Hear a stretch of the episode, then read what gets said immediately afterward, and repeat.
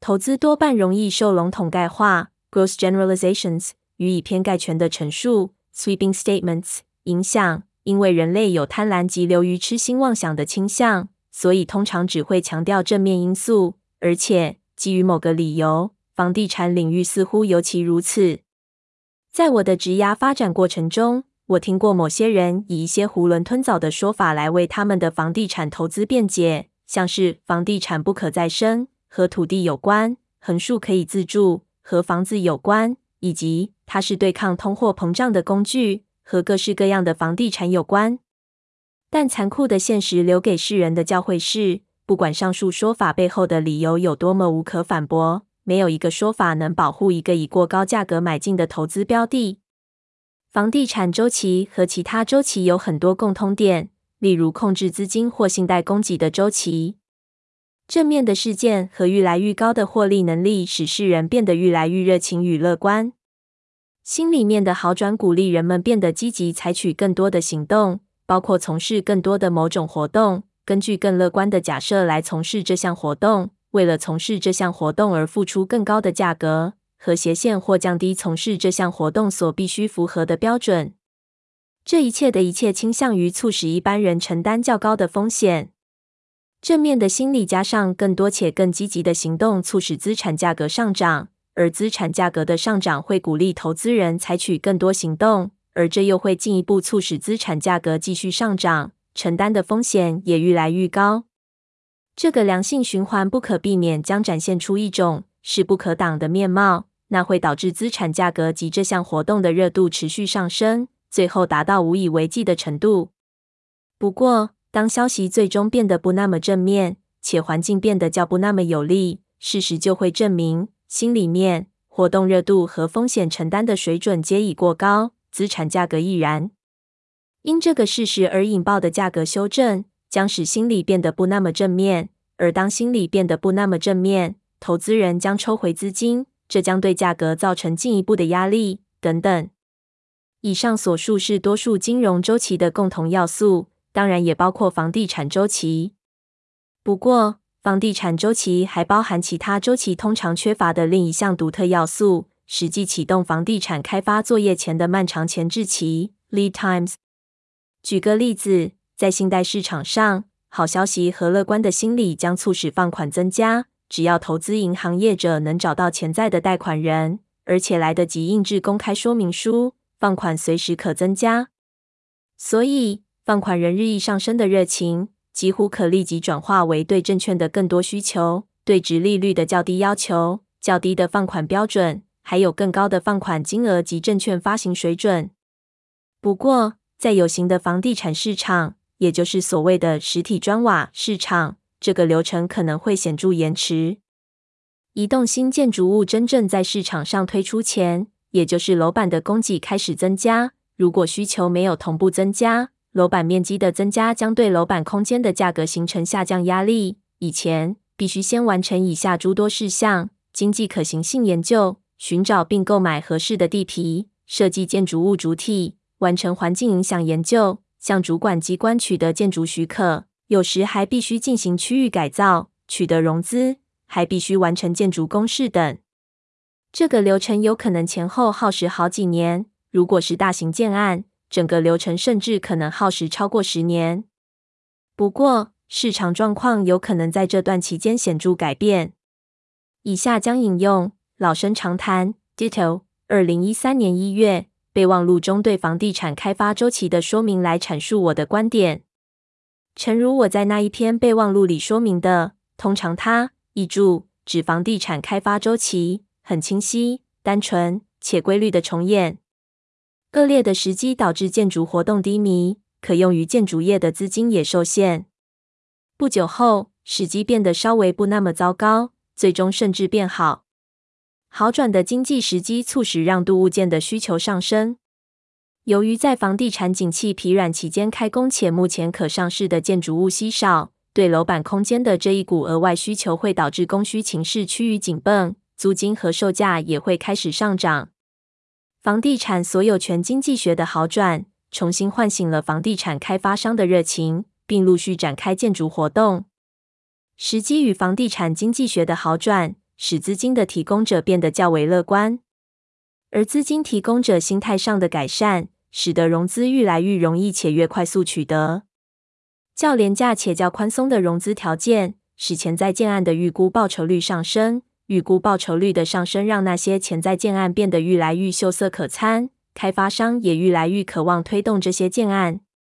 预估报酬率的上升，更乐观的开发商以及更慷慨的资金提供者，共同促使新开工的建筑案件大幅增加。抢先完工的建案正好碰上强劲的需求，其中有些需求甚至暂时无法获得满足。建案一上市便快速完租或完售，开发商因此获得优渥的报酬。优渥的报酬加上愈来愈正面的媒体头条报道，促使业界规划更多建案，并顺利取得融资和建筑许可。放眼望去，满天都是起重机，而且建商还向工厂订购额外的起重机，但那是另一个不同的周期。建案从开工到完工前后要花好几年。在新建期间，第一批上市启用的建筑物将陆续消耗尚未满足的需求。从建案开始规划到建筑物落成并启用的期间很漫长，而在这段期间，整体经济状况有可能由繁荣转为衰退。在良好时机开工的建案，经常要等到恶劣的时机到来时才启用。一旦出现这种状况，那些完工建案的楼板空间将导致空置的空间增加。对已经开始下跌的租金与售价构成雪上加霜的压力。此时，这些空置的空间将无法去化，一直留在市场上。恶劣的时机导致建筑活动低迷，可用在建筑业的资金也受限。请注意，一如本书讨论的其他很多周期，每一个阶段都是下一个阶段的导因。特别是这份清单最下方的那个阶段，其实是第一个阶段的先决条件。这个例子充分说明了周期的运转，一项永续不断的循环。选在繁荣时期启动建案，反而可能成为风险来源之一。以放款周期来说，由于整个过程的时间滞后 （time lags），以下简称时滞，天生就很短暂，所以贷款人正式获得拨款时的主流经济与商业情势，大致上会和放款意愿产生及贷款计划浮现时的情势差不多。而且，就算经济或商业情势在相对短暂的期间内大幅转变，放款人也可能会启动待放款合约中的重大负面变化条款，撤回先前的放款承诺。在这种情况下，因概念产生和实际行动之间的实质所衍生的整体放款风险就会相对微小。不过，由于一栋建筑物从概念的形成到完工启用，通常的耗时很多个年头，而在这段期间，各项情势有可能一如上述出现大幅度的变化，这个现实导致房地产开发活动所面临的潜在风险要素增加，而开发商当然希望能透过长期外部融资的使用，因开发商使用的自有资金相对较少，他们承担的风险因而降低，并得以透过这种财务杠杆效果来大幅提升整体报酬率，来抵消这个风险。我在一九八零年搬到洛杉矶时，西木区 （Westwood） 威尔夏走廊 （Wilshire Corridor） 沿途矗立着一座座钢铁结构。那些建案的开发商原本打算在此建造大量闪亮动人的独立产权公寓大楼，但在一九七零年代末期展开这些建案的开发商，却在一九八零年陷入困境。原因是，随着整体经济状况恶化，加上较早完工的建商所创造的供给已满足了市场需求，所以，原本支持众多开发商新建那些建案的有利情势已转向负面，其中某些生锈的钢构经过很多年都没有完工。原本梦想透过某个建案大赚一亿美元高额报酬的开发商，最后反而亏掉五百或甚至上千万美元的权益，而银行则无法回收当初贷放给那些建案的多数建筑贷款。那种种情况阐述了房地产周期的下降趋势以及漫长实质的影响。不过，趁机购买这些停工建案，通常是向没收这些建案的放款人购买，并接着完成新建工事的投资人，通常将因以下因素而受惠：得以用低于原开发商投入土地、规划、过户和新建结构的成本取得这些建案。由于他们是在非繁荣时期的环境下接受，故得以用较低的劳工薪资与材料价格来完成那些建案。换言之，他们能用较低的成本完成建案。从开始投入到建筑物完工的期间较短，以及在时机恶劣阶段买入的停工专案，很有可能正好在时机良好的阶段完工并推出市场。例如，这些专案很可能在时机良好阶段取得建筑许可，但到时机恶劣阶段才完工上市。房地产投资的漫长前置期衍生了这样的可能性，而且我的团队也参与了这类机会。这阐述了周期对获利潜力的影响。选在繁荣时期启动建案，反而可能成为风险来源之一；但在时机不佳的阶段购买这种专案，则可能让人获得可观的利润。这一切取决于你的作为以及采取这些作为的时间点。套句高尔夫用语，每次推杆总是几家欢乐几家愁。受约定俗成的意见影响，我们还能透过房地产市场清晰见到周期的另一面。不过，这个面向也会影响到其他很多领域的周期。这个面向是人类在制定决策时，通常未能考量到其他人的作为。以下是一个例子。当景气处于繁荣阶段，财富不断增加，一般人也愈来愈自我感觉良好。此时，住宅的需求通常一定会增加，而这将促使房价上涨。住宅买方也较容易取得房屋抵押型融资。通常，随着住宅需求的增加速度相对高于供给增加速度，供给增加的调整速度很慢，住宅开发案件不足的现象将渐渐浮现。而此时的高房价加上放款人热衷于承做住宅建商融资等，则会促使新屋建筑活动增温，以便满足增加的购屋需求。在这样的环境下，某个住宅建商可能因此认定他所在的城镇有一百栋未被满足的住宅需求。尽管有非常多人提出告诫，他个人取得资金的能力和可取得的资金规模也受限，这个建商还是决定新建二十栋新屋。到目前为止，一切看起来并无不妥。不过，万一有十家住宅建商都在此时做了相同的决定，情况将会如何发展？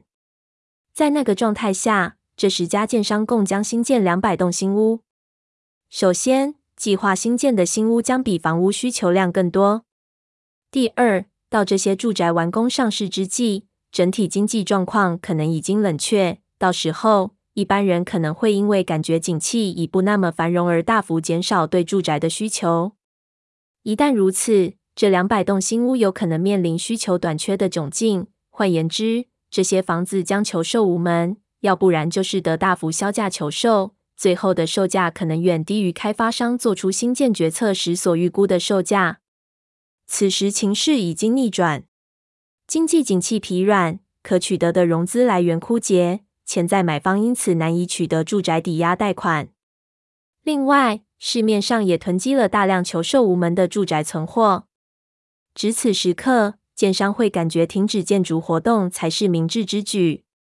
于是，所有建商都在同一时间选择停工。这代表等到经济再次好转时，市场上可能还是不会有足够的住宅可满足增加的需求。就这样，周期不断重演。以上所述简单说明了房地产周期的某一面，而这并不是假设性的状况。我的合伙人雷杰·修利 （Rod Shuri） 在二零一二年的橡树资本研讨会中提出一张我认为到目前为止最令人信服的图表。由图十一横线亦可看见美国从一九四零至二零一零年间的年度新屋开工记录。它在我心中留下如此深刻印象的理由是。尽管图表显示，二零一零年新屋开工数是一九四五年战争时期以来最低水准，而且正好等于一九四零年时不那么萧条的水准，但那个监测资料其实只传达了片面的讯息。它并未将美国从一九四零年代以来的人口成长列入考虑，而人口成长是促使美国住宅需求长期以来持续增加的根本导因。因此，虽然二零一零年的新屋开工数字和一九四零年相同，但新屋开工数相对总人口的比率显然才是较有意义的数字。而二零一零年的这项比率只有一九四零年相当萧条的水准的一半。原因是在次级房贷危机、住宅市场崩盘与二零零七至二零零八年全球金融危机过后不久的二零一零年，实质上几乎没有人重启房屋建筑活动。我们可以透过这项监测资料归纳出一个关键推理：在危机刚过的那几年，新屋供给显然将不足以应付住宅需求的增加。当然，那时约定俗成的意见认定住宅的需求永远也不会回升。多数人并不认为新屋供给将不足，取而代之的，他们相信拥有自用住宅的美国梦已经破碎，且美国人对住宅的需求将永远受到压抑。因此，那些待售住宅的去化速度将会极端缓慢。他们引用年轻人宁可租屋而不愿买屋的趋势，这些年轻人因住宅与房贷泡沫破灭而受伤，来佐证他们的观点，而且一如往常的推断这个状况将延续下去。毫不质疑这个趋势持久延续的可能性。一如本书的很多例子，多数人无视于自己平日对周期性的了解和信念，顺着当下的心里面感受而做出错误的推论。但在我和橡树资本的同仁看来，情势却一目了然。从这张图表和我们对该图表背后诸多数据的了解，我们深知，由于近八十年来最严重的这一场经济崩溃已导致住宅供给停止增加，所以，一旦需求面出现稍有意义的回升，房价势必会强劲反弹。而且，不同于约定俗成的意见，我们认为事实终将证明，住宅的需求将一如往常的维持原本的周期性。所以，在中期未来的某个时间点，住宅的需求一定会回升。我们根据这个关键结论，并参考很多其他资料且进行其他分析后，做出以下几个决策。大规模投资不良住宅抵押贷款和以住宅建的做抵押的不良银行贷款，同时购买北美最大民间住宅建筑公司。当然，这几个投资决策的成果非常好。就这个脉络而言，有一件事非常有意思，值得一提。《华尔街日报》在二零一七年五月十二日的一篇名为“租屋世代现在开始买屋 ”（Generation of Renters Now Buying） 的文章中提到，整体来说，今年。首次购屋者占购屋者总数的四二百分之，较二零一五年的三八百分之上升，也明显高于最近一个住宅周期的最低点二零一一年的三一百分之。所以，当初推断美国人普遍放弃住宅所有权的那些意见，实在令人太无言了。从这个例子便可得知，了解周期的本质以及我们目前处于周期的什么位置，就能做出可能有助于获利的推理。以及当一个周期处于极端状态，就这个例子来说，新屋开工率位于极低点，就代表着潜在的高获利机会，应该及时针对这个讯号采取行动。事后回顾种种证据，正确的走向似乎总是不言可喻。当然，从事后诸葛的角度观察，成功的决策背后的理论根据总是显而易见。不过，以上述例子来说，由于我们橡树资本持平分析周期性数据，最后得以当机立断，在关键时刻及时做出正确的结论。轻忽历史的危机。虽然现在我们讨论的主题是房地产周期，但我还想简单讨论某个议题。我第一次这么做，未来也会继续这么做。一般人偶尔会说某些金融现象不再具有周期性，我将会举某个最贴切的案例来说明我对那种观点的看法。当一切都很顺利，一般人就倾向于认为良好的时机将无限延续。事实上，每次只要世人开始漠视周期的整体历史发展，不久后都会发生大规模修正。上一次修正距离现在并不是太久，所以此刻非常适合再次引用高伯瑞评论世人看待历史的态度的那一番说法：很少有哪个人类文明领域像金融界那样轻忽历史。过去的经验属于记忆中的一部分，却受到排斥，被认为只是没有洞察力去体会当前惊人奇迹的守旧派的藏身之处。投资的很多层面容易受笼统概化与以偏概全的陈述影响，因为人类有贪婪及流于痴心妄想的倾向，所以通常只会强调正面因素，而且基于某个理由，房地产领域似乎尤其如此。在我的职涯发展过程中，我听过某些人以一些囫囵吞枣的说法来为他们的房地产投资辩解，像是房地产不可再生、和土地有关、横竖可以自住、和房子有关，以及它是对抗通货膨胀的工具，和各式各样的房地产有关。但残酷的现实留给世人的教诲是，不管上述说法背后的理由有多么无可反驳，没有一个说法能保护一项以过高价格买进的投资标的。诚如我先前提到过的，在一九九零年代末期至二零零零年代初期，很多民选官员判断，若能让更多人拥有自有住宅，社会将能进一步受惠，也能让更多人有机会实现美国梦。政府支持的房地产抵押贷款放款机构于是过度解读官员的想法，认定让更多人更容易取得住宅融资乃政府既定政策，并依据这个解读行事。这个解读，抵押贷款因而变得更容易取得，和当时大幅降低的利率，共同对潜在的住宅买方产生非常强大的刺激效果。当时另一个和房地产有关的陈腔滥调：房地产抵押放款很安全，强烈促使资金流向房地产抵押贷款。这句陈腔滥调的根据是，一般人认定全国性的房地产抵押贷款违约潮不可能发生。毕竟从大萧条以来，强劲的经济成长、大致温和的经济波动以及稳健的房地产抵押放款作业等，成功防堵了那类大规模违约潮的发生。诚如高伯瑞所言。那么漫长的时间足以令世人忘记上一次发生过的类似情节。不过，那并不代表放款人不会堕落到从事那么慷慨且轻率的放款作业。而一旦他们堕落至此，一场剧烈的经济衰退就可能引爆一波那样的违约潮。二十一世纪刚展开那几年，强烈的住宅需求、充沛的房屋抵押贷款可用资金以及乐观媒体报道的助长，促使房价强势上涨。于是，我们开始听到和房地产有关的另一个以偏概全的说法：房价只会上涨，不会下跌。请见下一节。我希望你现在已经知道，一项资产再怎么有价值，它本身的优点也不可能强到让它无止无尽的上涨。人类的情绪不可避免会导致各种资产的价格，即使是非常有价值的优质资产，被推升到极端且无以为继的水准，不是令人眼花缭乱的高点。就是过度悲观的低点。总而言之，我呼吁所有人应该真心诚意相信周期的必然性，而这代表明智投资人的字典里不应该有诸如“永不 ”（never）、“总是 ”（always）、“永远 ”（forever）、“不可能 ”（can't）、“将不会 ”（won't） 与“必须 ”（has to） 之类的字眼。轻信过度乐观的预测。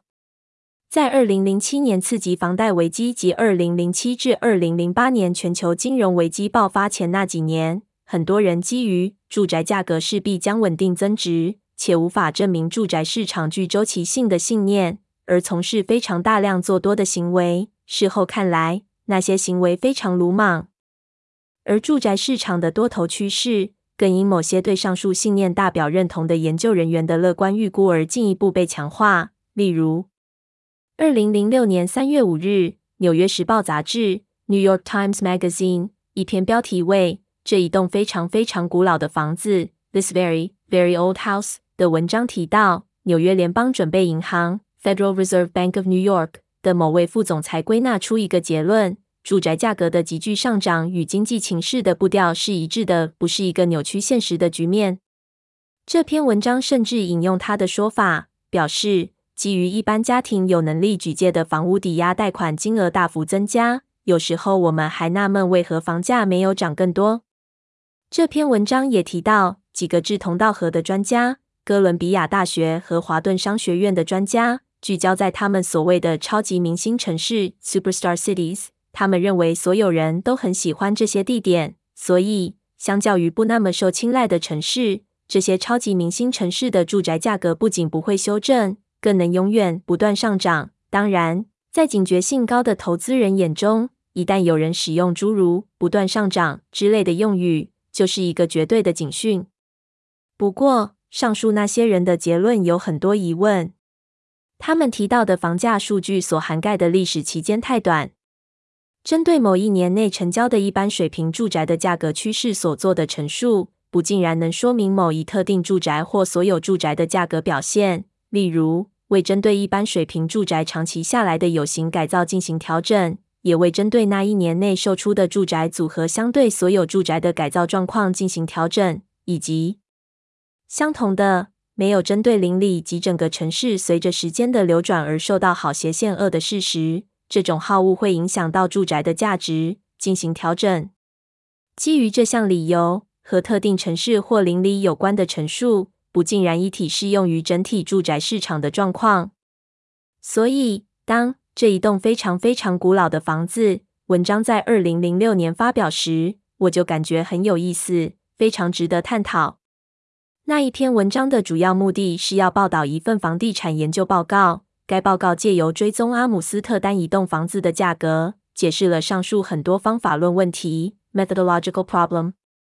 那栋房子是皮耶特·弗朗兹 （Peter French） 在一六二五年所兴建，从那时就屹立在当地，几乎没有经过任何改造。虽然它的产权六度换手，但房子所在地的绅士运河 （Harengracht Canal） 邻里地区。一直都是阿姆斯特丹最受青睐的地点，因此我们无法从这份文章洞察到一般水平住宅的价格涨幅，只能从中看出那一栋特定住宅的价格表现。耶鲁大学的罗伯·席勒 （Robert Shiller） 的观点和前述长期看好住宅的乐观人士完全相反。席勒对弗朗兹那栋房子及其邻近住宅的观点是：观察绅士运河的数字，便可领悟到相当重要的意义。因为你可以见到它每隔五十年的成长以及后续的反转，这比超级明星城市论述务实得多。这篇文章形容那一份研究报告的作者皮耶·艾克荷兹 （Pete Eickholtz） 对宣称房地产价值可能持续上涨至无限高水准的人抱持怀疑的态度。艾克荷兹认为，那些乐观人士是根据这次不一样的经济论述而提出那样的观点，但他说。类似的乐观评论反复不断出现，但最终都敌不过现实情境的摧残。我非常赞同他的说法。以下是《纽约时报》杂志该文的其他节录内容。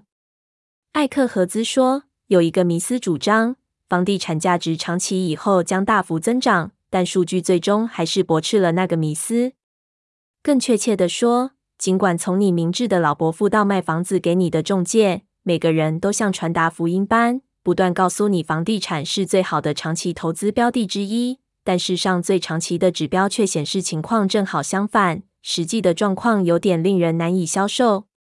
从一六二八年至一九七三年，也就是艾克合资的原始研究计划所涵盖的期间，调整过通货膨胀后，绅士运河那一栋房地产的实质价值每年只上涨区区零二百分之，比最小气的银行储蓄存款账户的报酬率还差。诚如席勒在分析这项绅士运河房价指数时所写，实质房价确实大约上涨了一倍，但却花了接近三百五十年才达到那样的涨幅。席勒说，只有在近几年，房地产价格大幅上涨才成为某种常态，一般人也才养成期待房价会大涨的预期心理。就算和过去几年有关的这个描述，即房价涨幅令人惊奇，是我们这个全新世界的典型特质。但若以正确的时间视角来看待上涨、下跌、上涨、下跌，我们最终还是必须回头接受一个堪称最古老的教诲，它倾向于重演。粗体字部分为作者所强调，长期的房价数据弥足珍贵。不过，最重要的教诲是在资产价格上涨的时期，一般人总是会转趋乐观，评论家更会提供众多权威的论述来支持涨价的合理性。这只是本性的表现。事实上，每次价格抵达高点而非低点，世人一定会自圆其说的找出一些理论来解释先前的涨价为何会发生，并提出价格将进一步上涨的预测。不过，我宁可相信在看好时期发表冷静论述，或者是在市场下跌阶段否定负面论述的评论家，因为他们才真正能提供实质的协助。特殊影响因素。房地产产业和其他所有产业一样，都会出现周期性的上涨与下跌。不过，房地产周期可能因以下特殊因素的影响而被强化：概念形成与做好销售准备之间的时间滞后，通常极端高的财务杠杆，以及供给通常过于没有调整弹性，但需求又总是上下起伏不定。换言之，如果外界对某制造商的产品的需求降低，它可以取消某一批工厂排班、资遣员工或减少产量。但如果外界对地主、旅馆老板或房地产开发商的需求降低，他们比较不容易减少求售的房地产或代租的旅馆房间。